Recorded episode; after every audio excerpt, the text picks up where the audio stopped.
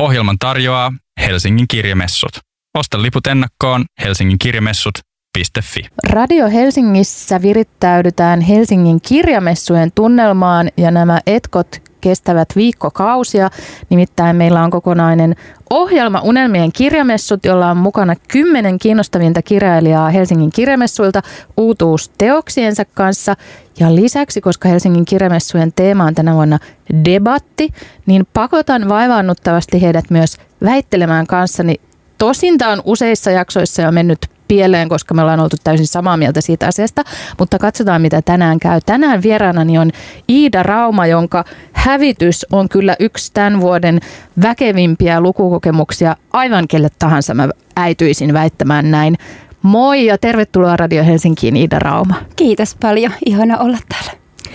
Ennen kuin mennään hävitykseen, me mennään hävitykseen, niin kerro, mikä on sun Helsingin kirjamessuja silmällä pitäen tämmöinen messuprofiili, että onko se sellainen erakko, että sä yrität piiloutua jonkin nurkkaan ja rukoilet, että kukaan ei huomaa sua, vai onko se sille nautiskelet siellä valokeilasta ja kohtaamisista lukijoiden kanssa? Siis musta on ihana kohdata lukijoita. Mä en ole parhaimmillani hälyssä, missä on niin paljon ihmisiä, mutta et, kyllä mulla on aina ihan sellainen mielettömän kiitollinen olo kirjamessujen aikana, vaan silleen, että ihmiset hankkii kirjoja ja ne lukee niitä ja pyytää niihin signeerausta, niin sehän on tosi jotenkin mykistävän ihanaa.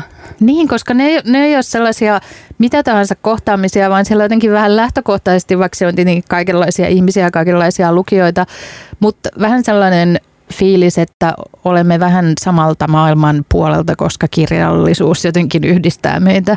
Siis todellakin ja varsinkin nyt tämän kirjan kanssa, niin ne kohtaamiset on ollut tosi liikuttavia monesti silleen, että et, et ehkä mulla on itsellänikin, kun mä oon kirjoittanut tämän kirjan, niin ollut sellainen kokemus, että mä oon jotenkin näiden asioiden kanssa hirveän yksin ja että mä oon ainoa ihminen, jolla on tapahtunut jotain tällaisia juttuja, vaikka tietenkin on tiennyt, että ei se niin ole. Mutta et se, että nyt mä oon törmännyt ihan hirveästi ihmisiin, joilla on kammottavia koulukokemuksia, kammottavia kokemuksia vaikka opettajista, mistä puhutaan ihan hirveän vähän ja että vaikka sen on tiennyt, että tietty niitä on, niin silti se on tosi, tosi tuntunut tärkeältä tietty myös kamalalta, mutta tosi tärkeältä jotenkin jutella sellaisten ihmisten kanssa. No mun pitikin juuri tuosta kysyä, koska mm, no kuulijalle tiedos, jos hän ei ole hävitysteosta vielä lukenut tai tähän mihinkään haastatteluunkaan vaikka törmännyt, että se sijoittuu koulumaailmaan ja onks, voiko sanoa, että sun ihan omakohtaisiin kokemuksiin? Joo, siis se on, niinku, se on fiktiivinen kaunokirjallinen romaani, mutta mulla on siellä sellainen lupaus, että kaikki niin kuin mitä päähenkilö Aalle tapahtuu 90-luvulla koulussa, niin on sellaista, mikä pyrkii dokumentoimaan tosi tunnon tarkasti mun oman kokemukseni koulussa, että se on hyvin tarkkaa oma elämäkerrallista ja sellaista, että mä oon tyyliin, niin kun siellä on replikointia, niin yrittänyt perustaa ne mahdollisimman paljon mun sen aikaisiin päiväkirjamerkintöihin sen sijaan, että mä vaan keksisin jotain päästäni. Joo, ja siellä on itse asiassa siellä kirjan lopussa jopa tällainen kuvaliite, jossa on jotain tota, kuviakin sun päiväkirjoista. Mutta niin koulukiusaaminen termi siitä säkin oot puhunut ja nyt mä en muista, onko siellä kirjassakin siitä, kuinka niin kuin, äh, väheksyvä ja typistävä äh, tota, termi se on ja vähättelee sitä ilmiötä, joten mä en käytä sitä, mutta äh, kauhistuttavia kokemuksia siis koulusta. Niin, niin mulle tuli mieleen, että tämän teoksen osalta ne kohtaamiset, että mä oon ajatellut, että meneekö ne joskus jopa jotenkin sille yli, että ihmiset helposti, jos on joku tommonen kipeä juttu, joka purkahtaa ulos sillä, että sinä olet antanut vähän niin kuin luvan heille puhua siitä, mikä on ansiokasta ja ihanaa, mutta että ettei susta vahingossa tehdä jotain terapeuttia, että sit sä jäät panttivangiksi johonkin hyvin tukalaan tilanteeseen. Ei mulla tällaista kokemusta ole lainkaan, että musta tuntuu, että ihmiset on kuitenkin, jotka on tullut puhumaan mulle niin aikuisia ja terverajaisia ja mä luulen, että että valitettavasti, että jos ne asiat on jotenkin ihan hirveinä ja tosi raakoina, niin sitten ei ole myöskään helppo tulla,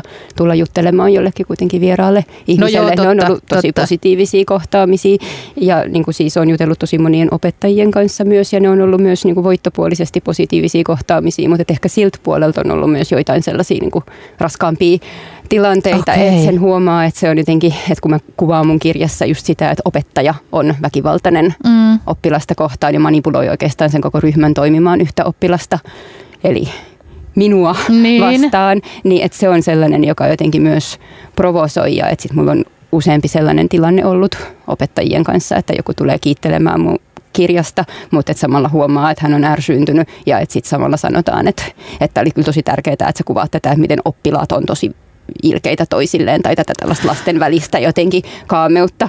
Ja et se ei oikeastaan se, mitä mun kirja kuvaa ja siitä tulee sellainen olo, että se on osunut pahasti. Mutta siis tosi moni opettaja on myös tullut sanomaan mulle, että se on tärkeää, että mä kuvaan juuri sitä, mitä mä kuvaan. Että niin kun mm, mutta tiedän, että on myös monet kokee sen tosi tarpeelliseksi ihan oikeasti ja on jotenkin myös validoinut sitä, mitä mä teen. Varmaan valtaosa kokeenkin, mutta sitten voi olla joku, että kalikka hieman kalahtaa ja sitten syyllistyy ja siksi reagoi tolleen, en Joo. tiedä. Joo. Joo, siis kyllä sellaisen defensiivisyyden Joo, huomaa. Joo. No mutta eittämättä tällaisia kohtaamisia, jotka on varmaan tosi tärkeitä ja voin kuvitella, että myös ihan liikuttavia on luvassa myös Helsingin kirjamessuilla. Onko sä muuten itse sellainen ihminen, että jos sä ö, ihailet kovasti jotain kirjailijaa tai sua on tehnyt valtavan vaikutuksen joku teos, niin – Haluatko koskaan tavata tätä ihmistä vai onko sulla enemmän sellainen never meet your idols-tyyppinen lähestymistapa? Vai onko sä mennyt joskus kirjamessuilla jonottamaan jonkun tähden signeerausta vaikka?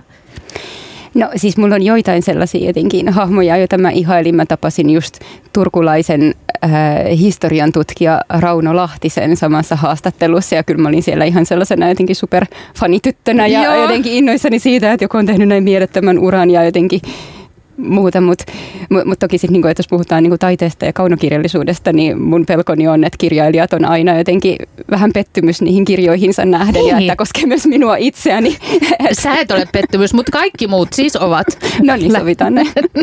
mutta joo, toi on totta, että sit tavallaan haluaa, että mä en halua mitään säröä tähän kun sitten taas toisaalta joo, on paljon helpompi, jos olisi vaikka joku historioitsija tai jotenkin mm-hmm. vähemmän semmoinen tai eri tavalla ihailemasi henkilö, niin voi olla helpompi lähestyä totta. Eli sua ei tulla näkemään tota, Jari Tervon signeerausjonossa. Mä en nyt usko, että hän olisi ollut sun suurin idoli välttämättä muutenkaan, vaan mietin henkilöä, joka varmasti on Helsingin kirjamessuilla. Ei, ei tulla näkemään. Okay. Voin tämän Mutta sua saa lähestyä. Mua saa ehdottomasti lähestyä. Mä oon siitä aina iloinen. Sä olet Iida Rauma myös valinnut tämän mm, ohjelmasarjan hengestä musiikin tälle tunnille, jota me nyt vietetään yhdessä, niin miten sä lähestyit tätä tehtävää ja oliko se sulle vastenmielinen vai mieluisa tehtävä ylipäätään?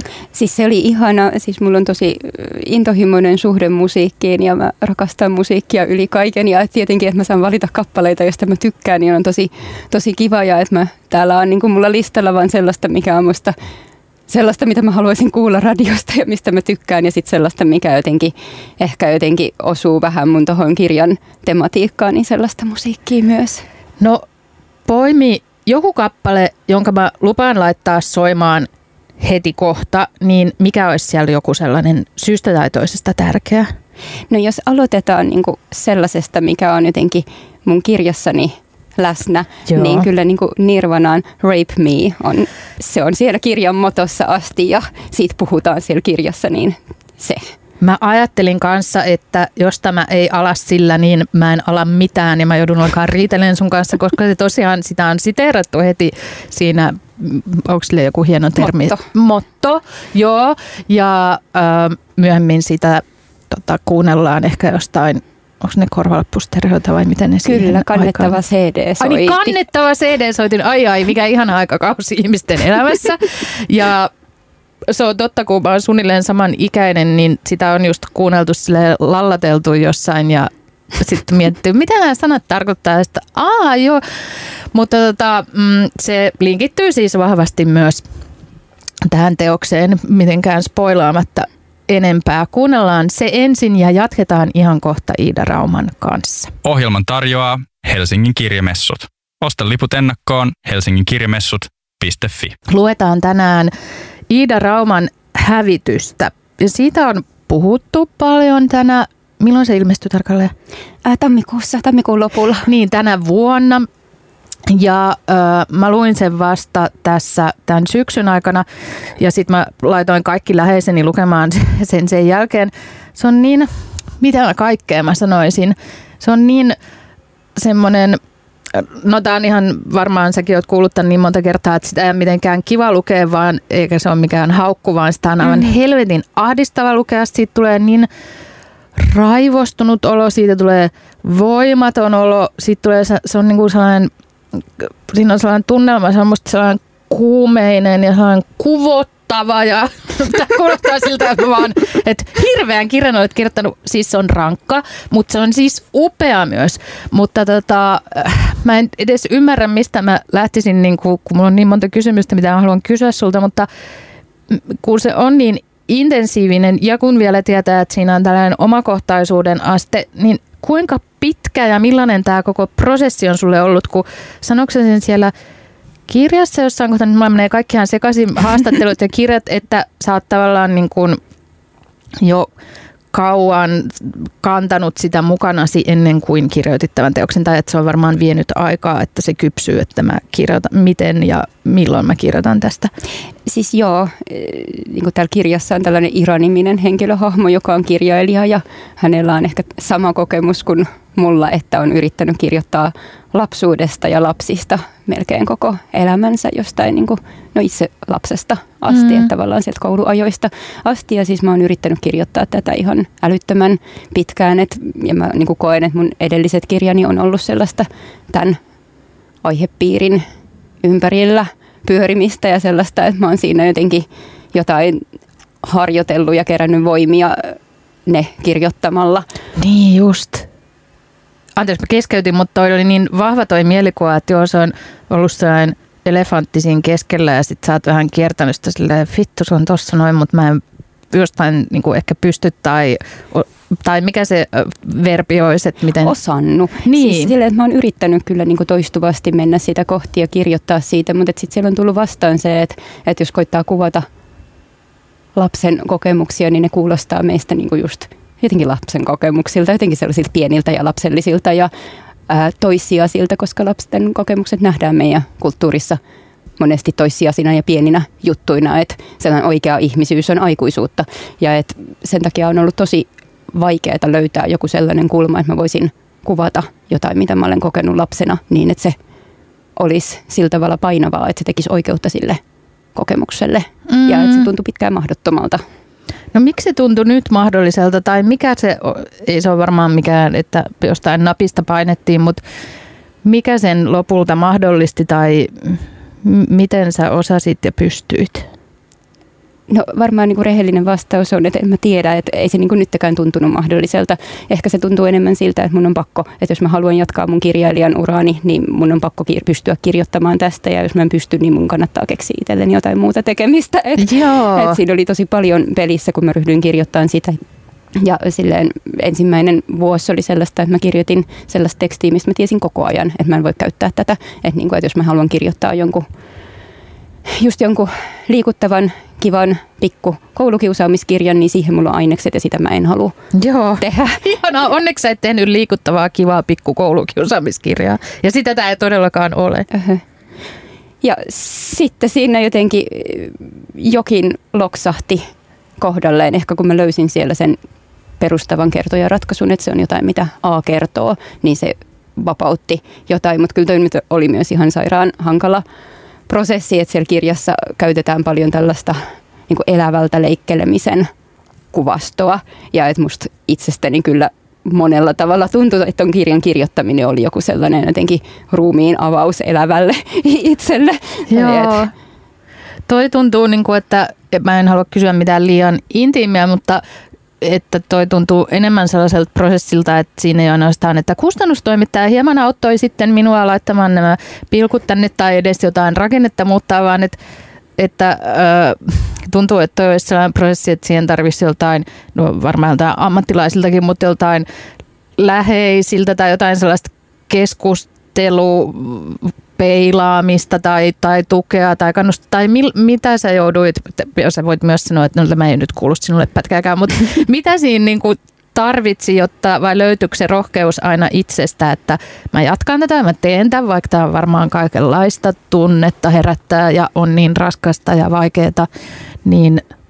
No siis ei todellakaan löytynyt, että kyllä mulla niin kuin mun kumppanini kirjailija Matias Riikonen oli ihan silleen tosi korvaamaton tuki ja en usko, että kirjaa olisi olemassa ilman sitä, että millä tavalla hän on lukenut sitä ja kommentoinut sitä ja nähnyt sen, että mikä siellä toimii ja nähnyt sen, että kun lähtee jotenkin harhapoluille jotenkin kiertämään ja kaartamaan aihetta, koska siihen on liian raskasta ja pahan tuntusta mennä suoraan. Ja, ja siis toki vaan se, että on voinut jotenkin purkaa työpäivää jälkikäteen hänen kanssaan, että millainen olo siitä tuli, mitä siitä tapahtui, miten vihanen on, koska mä olin ihan älyttömän vihanen ton niin. kirjan kirjoittamisen kanssa. Ja että et ehkä sitten se, että sai käännettyä lopulta sen vihan sinne itse kirjaan, niin oli se, mikä oli myös ratkaiseva juttu. Mutta ehdottomasti koen, että niin Matiaksen tuki oli ihan sellainen täysin korvaamaton ja ilman sitä ei olisi kirjaa.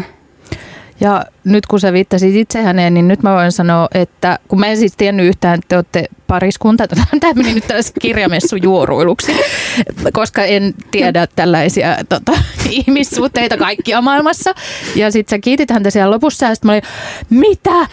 Tämä on nyt mulle tällainen, että nyt mä oon fangirl tämän power couplein edessä, koska tässä on tällainen kirjallinen linkki, että kirja, josta mä oon edellisen kerran ajatellut, että nyt ollaan jonkun todellisen äärellä lasten ja lasten maailman ja muun kohdalla. Toki tässä sun teoksessa nämä aikuiset oli itse asiassa olennaisemmassa roolissa ja tästä tapauksessa tämä opettaja, mutta oli Matias Rikosen Matara, josta mä olin aivan, se oli toinen kirja, jonka mä tungin jokaiselle tuntemalle ihmiselle, että lukekaa tämä. Ja sitten mä olin, ei voi olla totta, että nämä linkittyy tällä tavalla, että mm, teillä on kyllä tota, hyvä, hyvät aivot. Ja ihanaa, että voitte yhdessä ruokkia toisianne ja niin kuin, tukea toisianne näissä kirjoitusprosesseissa.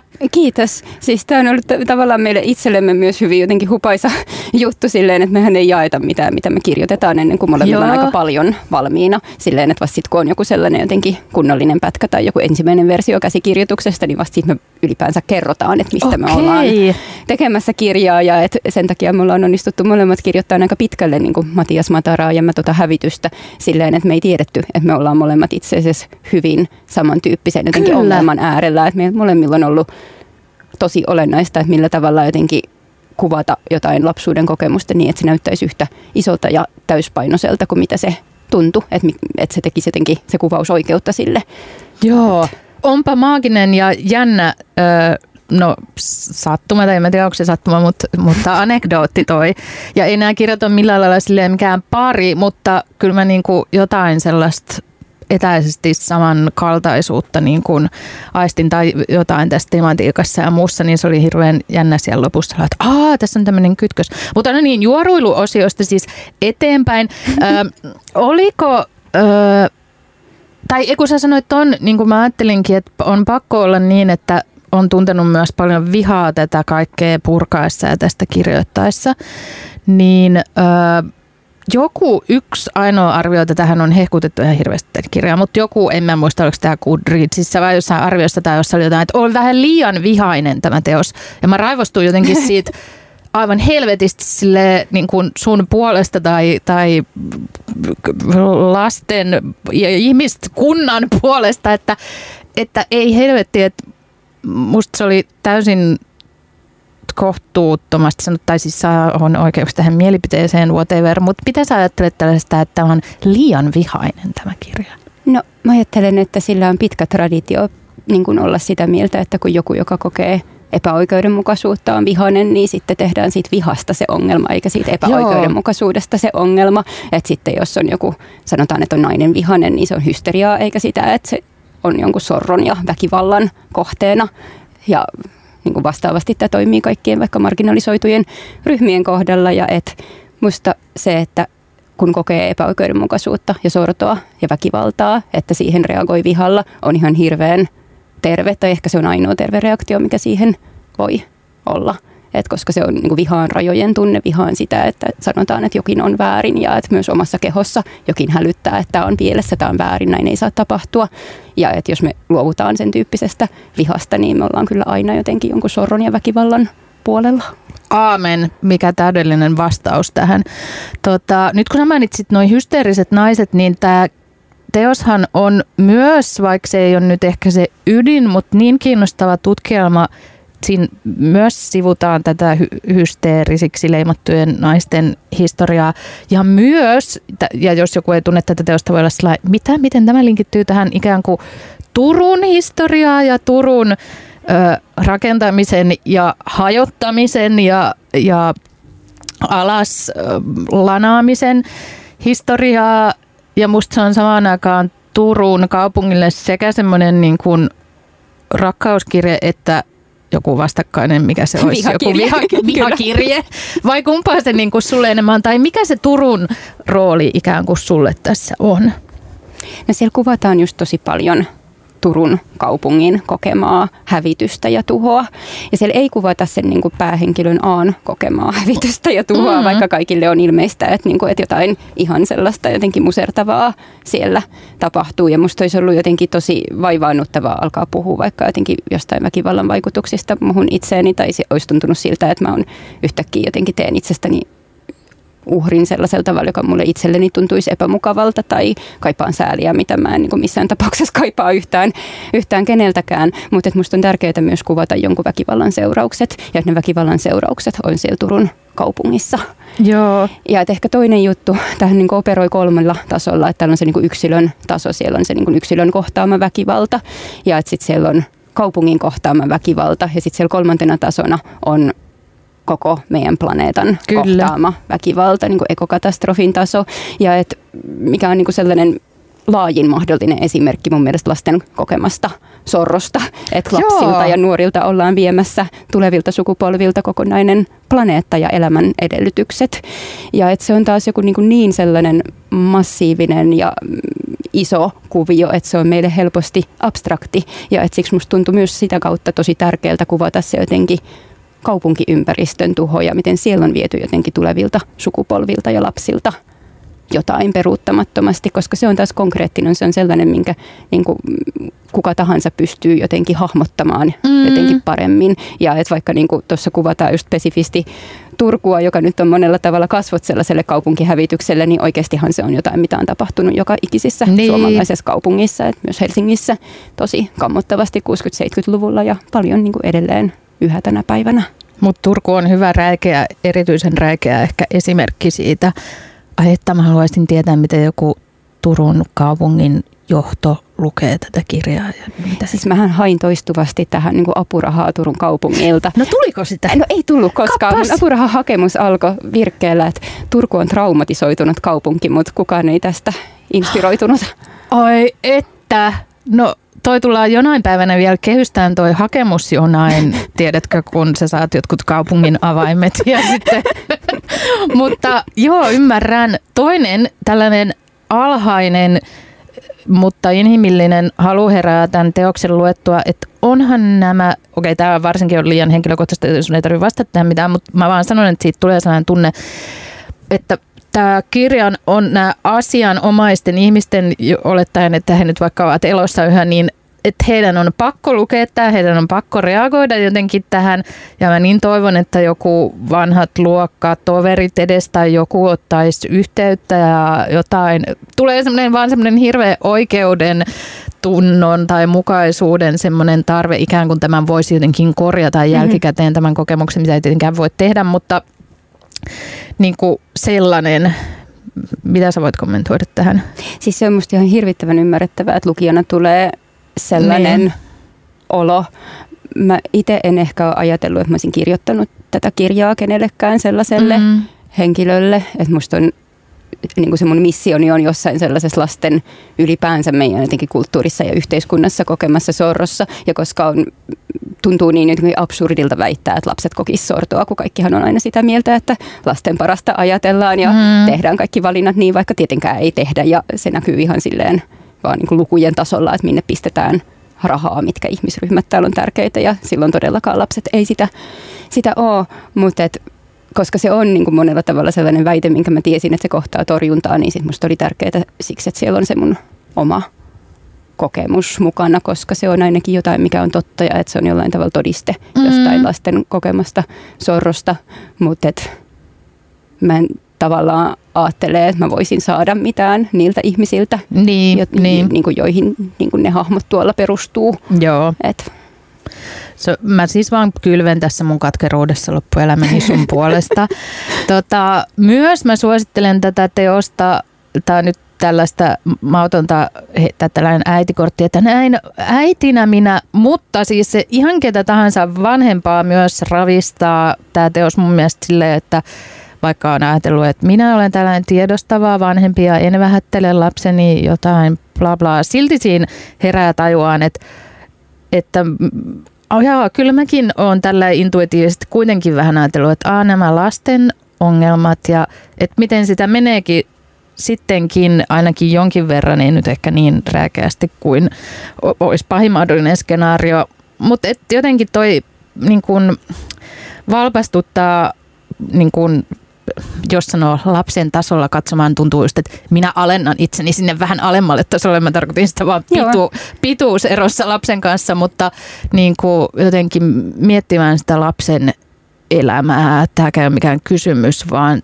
silleen mä sanoisin, että jokaisen vanhemman tulisi lukea ihan vain senkin takia tämä teos, että jotenkin se lapsen vähän huomaamatonkin lapsen kokemuksen väheksyminen on aika sellaista lähes automaattista. Niin se on varmaan niin hirveän läpitunkeva niin. asia meidän jossain koko niin kuin kollektiivisessa kaikessa. ajatellussa ja kaikessa, että mä en usko, että kukaan on sen niin kuin ulkopuolella. Niin. Ei lapset edes itse ole. Niin kuin niin. Lapsillakin on niin kuin tosi tarkat hierarkiat iän suhteen ja joka ikinen lapsi kyllä tietää, että ei ole hyvä asia olla lapsellinen ja että on parempi asia olla vanhempi. Kyllä. Ja, ja mitä nopeammin pääsee aikuiseksi, niin sen parempi, koska siellä on valta. Ja että mitä nuorempi on, niin sitä vähemmän on valtaa ja sitä enemmän on altis myös kaikenlaiselle väärinkäytökselle ja vähättelylle. Miten, mutta voiko tämän kaiken jotenkin räjäyttää vai onko tässä nyt liian, onko tämä toivotonta? Kyllä mä uskon, että sen voi räjäyttää. Mä luulen, että sit heti kun siitä voi puhua, niin se on sellainen jotenkin, mistä se lähtee purkautumaan myös. Ja niin kuin pitkään mä ajattelin, että ehkä siitä ei voi puhua, mutta – tässä me tästä juuri niin. juttelemme. Ja ennen kaikkea hävitys on musta tässä niin super tärkeä keskustelun avausta. Mä oon siitä niin kiitollinen sulle, ja enkä ole siis ainoa, että tässä lämmin kiitos taas tässä välissä koko tästä teoksesta. jatkamme Iida Rauman ihan kanssa ihan kohta, ja meillä on tässä tällaisena jälkiruokana jonkinlainen väite. Ohjelman tarjoaa Helsingin kirjamessut. Osta liput ennakkoon Helsingin kirjamessut.fi. Radio Helsingissä vietetään unelmien kirjamessuja ja kun mä mietin, keitä mun unelmien kirjamessujen vieraslistalle kuuluisi, niin mä väitän Iida Rauma, että sun nimi oli jollei ekana, niin ainakin tokana. Enkä mä tiedä, Oi. kuka se eka olisi ollut edes. se oli varmaan ekana. Ö, tässä meidän messu Etko kohtaamisessa oli myös tällainen toive, että kun kirjamessujen teema on debatti, niin vaikka mä vähän pelkään itse väittelyä, enkä mä ole hyvä siinä, ja mä en välttämättä ole eri mieltä sun kanssa, niin onko sulla jokin väite, jonka sä haluaisit esittää? Kyllä. no. väite on se, että autoilu on hirveetä. Hmm, no, Mun perheeni omistaa auton, eli mä syyllistyn välittömästi hieman. Äh, miksi se on hirveätä? Kerro mulle argumentteja. Mä en ajattele, että, niinku, että kyse on jostain yksittäisten ihmisten valinnoista. Eli ylipäänsä. mun auto on ok. Sun auto on Joo, ok. Joo. Se on täysin jotenkin synninpäästö Jut, mun puolesta. Kiitos. Mm. Se on hirveätä, miten paljon me autoillaan ja miten itsestään selvänä me pidetään autoilemista. Musta on jotenkin hurjaa ja itse asiassa aika kuvottavaa, että miten jotenkin ihmiset on tuohtuneita jostain sähköpotkulaudoista, vuokrapotkulaudoista. En mäkään niistä pidä, mutta että se, että sit kun niistä valitetaan, että miten ne vie kaupunkitilaan ja että miten sitä sitten jotenkin jalankulkijana joutuu mm, pelkäämään ja muuta, niin musta kuulostaa kaikki vähän perversiltä, kun miettii, että miten paljon mä jalankulkijana joudun tekemään kompromisseja ja pelkäämään ja jotenkin varomaan sen takia, että meillä on vaikka kaupungit niin täynnä autoja. Hei, toi on muuten totta. Mä oon ihan purematta niellyt sen, että joo, sähköpotkulaudat ovat saatanasta. Ja mä en ole ajatellut yhtään tota, niin kuin, että nämä samat ihmiset ei koskaan, no ei koskaan, mutta harvoin ajattelee yhtään samalla niin kuin intohimoisella vihalla autoista. Niin mä mietin, että miten niin kuin meluisia ne on, miten saastuttavia ne on, miten vaarallisia ne on, miten monella tavalla vaan se, että meillä autoilla on niin paljon, niin syö meidän terveyttä. Ja me suhtaudutaan siihen täysin silleen, että, että joo joo, annetaan mennä vaan. Ja pelkästään meidän niin kuin kaupunkisuunnittelu viimeisen 60 vuoden aikana on tehty ihan täysin autoliikenteen ehdoilla. Meillä on ihan sairaan epämukavat, rumat meluisat ympäristöt sen takia, että me ollaan ajateltu, että se on se tärkeä juttu. Että jos 60-luvulla ideoitiin jotain automiehen kaupunki, niin nyt meillä ihan oikeasti on ne automiehen kaupungit. Me asutaan niin niissä. Asutaan. Meidän niin planeetta on automiehen kaupunki tällä niin, hetkellä. Niin, koko planeetta. Ja toi, että on tietenkin ilmeinen syy, niin kuin tällainen ekologinen syy, että saastuttaa ja näin, mutta onko itse asiassa susta, vaikka kaikilla olisi jotkut sähköautot, niin se olisi silti vähän hirvittävää? Se olisi silti hirvittävää ja niin kuin mulla on tätä varten täällä tilastoja. No niin, Meillä niin kuin 2000-luvun aikana no. meidän autoilu on niin kuin käytännössä melkein tuplaantunut. Et myös meillä oli 2000-luvun alussa kaksi miljoonaa Eikä. autoa, henkilöautoa, rekisteröityy henkilöautoa, siis ajoneuvoja meillä on tällä hetkellä seitsemän miljoonaa, että reippaasti yli sen, että mitä meillä on täällä ihmisiä, mutta meillä on tällä hetkellä niin kuin lähemmäs neljä miljoonaa rekisteröityy henkilöautoa. Se on ihan sairaan paljon niin kuin viiden ja puolen miljoonan ihmisen maassa. Niin Mieti. on. Et niin kuin se, että jos me lähdettäisiin niitä kaikkia sit muuttaa sähköautoiksi, niin ei se ei kyllä, se kovin realistista ei. edes. Plus olipa yllättävää toi, mä ajattelin, että autojen määrän räjähdysmäinen kasvu olisi tapahtunut joskus tyyliin 90-luvulla ja että se ei nyt olisi tapahtunut ja ajoittunut tähän. Niin, ja ne, et, muuta. Ja että se on näin valtava. Ei, ja samaan aikaan meillä tietenkin kaikki muu infra on muuttunut heikommaksi ja huonommaksi. Et ehkä jossain niin kuin Helsingin kantakaupunkialueella sitä ei näe, koska täällä on niin kuin Suomen paras joukkoliikenne edelleen, mutta et kaikkialla on kasvanut autoilun määrä ihan hirvittävän paljon ja mä mietin, että tarvitaanko me oikeasti niin kuin joka toiselle ihmiselle täällä tai vähän yli niin, niin. oma henkilökohtainen auto siis niin kuin laskee mukaan myös jotkut vanha, vauvat ja vanhukset, jotka ei autoile niin. tai minun kaltaiset kortittomat ihmiset. Joo, ja just meinasin sanoa, että me istutaan tällä hetkellä ehkä Suomessa on joku kaksi kertaa kaksi kilometrin alue, jossa se ei ole itsestäänselvyys, että auto edes on ja jossa mm-hmm. ihmiset sanoo silleen, että mä en oikeasti tarvi sitä. Ja kaikki sen ulkopuolella on silleen, että on ilmiselvää, että tämä, ja onhan tämä Helsingin keskustakin tehty ä, autoilijoille ja näin, mutta tota, että se on niin täysin semmoinen oletusarvo niin ja semmoinen, ja just vaikka Turussakin, jossa mäkin olen asunut kymmenisen vuotta tässä yhdessä välissä, niin jo siellä, ja kuin se on kuitenkin yksi Suomen suurimmista kaupungeista olevina jotenkin urbaani ja whatever, niin eihän sielläkään ole pienintäkään ajatusta siitä, että ei kaiken pitäisi perustua autoilulle. Siis siellähän on viimeiset vuodet Turun kaupungin suurin rakennushanke on ollut toriparkki. Ai, ne on vetänyt niin kuin koko Pirun keskustan hajalle. Ja Onko siellä si- yhä se kuoppa vaan? No nyt siellä, on, niin kuin siellä kuopassa pääsee jo autot olemaan, okay. mutta siellä on edelleen niin kuin tosi hirveätä liikkuu vaikka jalankulkijana tai polkupyöräilijänä. Et se on ollut tosi pitkä ja sinnikäs projekti, että en mä, niin kuin, vaikka se on nyt virallisesti avattu se uusi tori, niin onhan se niin kuin edelleen ihan hirveät työmaat. Ei siis, jos hävityksestä puhutaan, niin musta toi toriparkkihan on niin kuin siis se on jotain aivan käsittämätöntä, en mä, mä en edes lähettää, mutta siis joo, joo kyllä. Onko sulla joku muu tilasto kuin tämä, että miten tämä autojen määrä oli noussut?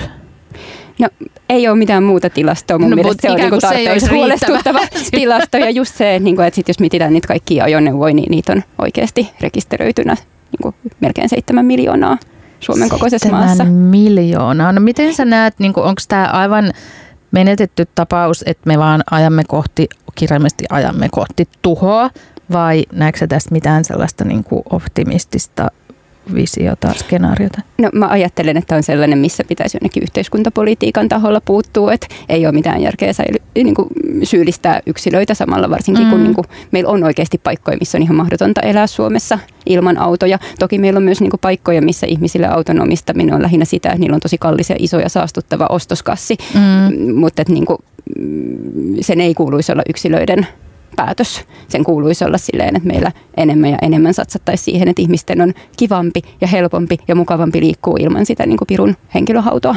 Kyllä, joo, koska toihan on se argumentti, joka sitten aina joku sanoo, että no kuule, sinä et asu täällä jossain, meillä menee linja-auto kaksi kertaa viikossa. Ja niin meneekin, siis niin, siis täällä on ihan on ihan paikkoja asua niin. ilman autoa tai sellaisia, missä on vain täysin mahdotonta. Niin, että mutta sehän ei mitenkään niin kuin kumoa tätä faktaa, että ei. Ja silleen niin kuin sitten kun vaikka itse asun kaupungissa, niin sitä kun katson, että millainen niin kuin autovirrat siellä jotenkin jatkuvasti menee vaikka mun kotini lähellä tai että miten jotenkin täynnä tiet on tienvarret on autoja, niin se tuntuu tosi hurjalta, että onko ne joka ikinen oikeasti tarpeellinen. Niin. Autoilu on, oliko se hirvittävää, oliko se se muotoilu näin Joo. vai hirveä? Öö, mun on pakko olla tästä samaa mieltä ja mä haluaisin heti alkaa sillä puolustautua, että minä käytän autoani vain kun menen maaseudulle, tietysti, mutta tota, ö, onneksi sanoit tämän y- ei-yksilön syyllistämistason tähän, niin Se Mä- on musta hirveätä huijausta jotenkin olla missään tuollaisissa valinnoissa sitä mieltä, että ne olisi jotain, mitä yksilöiden pitäisi muuttaa. Ei se, että niinku yksilö ryhtyy marttyyriksi ja ei autoille ja ei pääse liikkumaan mielekkäällä tavalla, niin ole mikään niinku ratkaisu. Sen pitäisi lähteä siitä, että meillä on jotenkin mielekkäät, korjaavat tai korvaavat keinot liikkua ja että sen pitäisi olla sellaista ihan silleen niin kuin valtakunnallista suunnittelua siitä, että miten me halutaan elää ja miten me halutaan liikkua, mutta toki se on tosi tärkeää myös se, että, niin kuin, että meillä vaikka puhutaan siitä, että minkälainen meidän jotenkin autoilun tilanne on. Eihän me puhuta vaikka siitä, että miten niin kuin terveellis, epäterveellistä autoilu Niin. niin monella tavalla on, että miten paljon me hyväksytään vaikka ilmansaasteita, jotka vaikuttaa meidän jotenkin keuhkojen terveyteen, potentiaalisesti meidän niin kuin kognitiivisiin kykyihin ja vaikka mihin, niin kuin nytkin kun ollaan luovuttu lyjy bensasta jo iät ajat sitten, niin silti se ei ole mikään sellainen varsinaisesti sellainen terveystuote, että meillä on niin paljon pakokaasuja. ja No ei, ei todella, ilmassa. ei terveystuote. Ö, eli autoilu nykyisellään on hirvittävää ja me ollaan itse asiassa tästä täysin samaa mieltä. Tämä oli ihana tota, yhteiskunnallisesti herättävä väite tähän loppuun ja lämmin kiitos vierailusta Siidarauma ja vielä kerran kiitos hävitysromaanista, jota mä suosittelen jokaiselle elävälle akuolelle ihmiselle. Ö, kohdataan Helsingin kirjamessuilla ja puhutaan siellä lisää. Kiitos, tämä oli ihanaa. Kohdataan siellä. Ohjelman tarjoaa Helsingin kirjamessut. Osta liput ennakkoon helsinginkirjamessut.fi.